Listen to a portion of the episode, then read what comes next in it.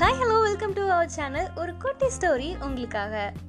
Thomas halwa Edison ஒரு நாள் western union நிறுவனத்திற்கு ஒரு இயந்திரம் வடிவமைச்சு கொடுக்குறாரு. அதனுடைய விலை என்ன நிர்ணயம் செய்யலாம் அப்படின்றதுல அவருக்கு கொஞ்சம் குழப்பம் ஏற்படுது.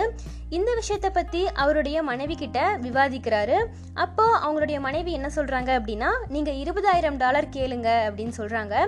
இந்த தொகை வந்து ரொம்ப பெருசா இருந்துச்சு அப்படின்னா யாருமே வாங்காம போயிடுவாங்க அப்படின்னு எடிசன் யோசிக்கிறாரு. அந்த இயந்திரத்தினுடைய பணத்தை தருவதற்காக வெஸ்டர்ன் யூனியன் நிறுவனத்தினுடைய ஒரு மூத்த அதிகாரிய எடிசனோட வீட்டுக்கு அனுப்பியிருக்காங்க. அந்த அதிகாரி வந்த உடனேயுமே இயந்திரத்திற்கான விலை என்ன அப்படின்னு கேட்குறாரு எடிசனுக்கு என்ன சொல்கிறதுன்னு தெரியல. ஏன்னா அவர் தான் என்ன விலைன்னு டிசைட் பண்ணவே இல்லையே. ஸோ வந்து ஒரு நிமிஷம் வந்து மௌனமாக இருக்காரு யோசிச்சுட்டு இருக்காரு பொறுமையை இழந்த அந்த நிறுவனத்தினுடைய அதிகாரி எடிசன் சார் இந்தாங்க உங்கள் இயந்திரத்திற்கான விலை அப்படின்னு சொல்லி நூறாயிரம் டாலர்களை கொடுக்குறாரு. மீதி எவ்வளோ கொடுக்கணும்னு சொல்லுங்க. அதை வந்து கொடுத்து அனுப்புகிறோம் அப்படின்னு சொல்லிட்டு இயந்திரத்தில் எடுத்துட்டு போயிடுறாரு.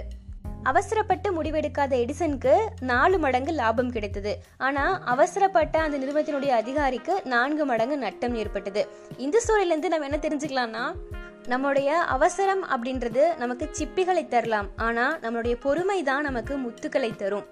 நம்ம ஒவ்வொருத்தருடைய திறமையையும் வெற்றியாக மாற்றி தரது தான் பொறுமை அப்படின்றது.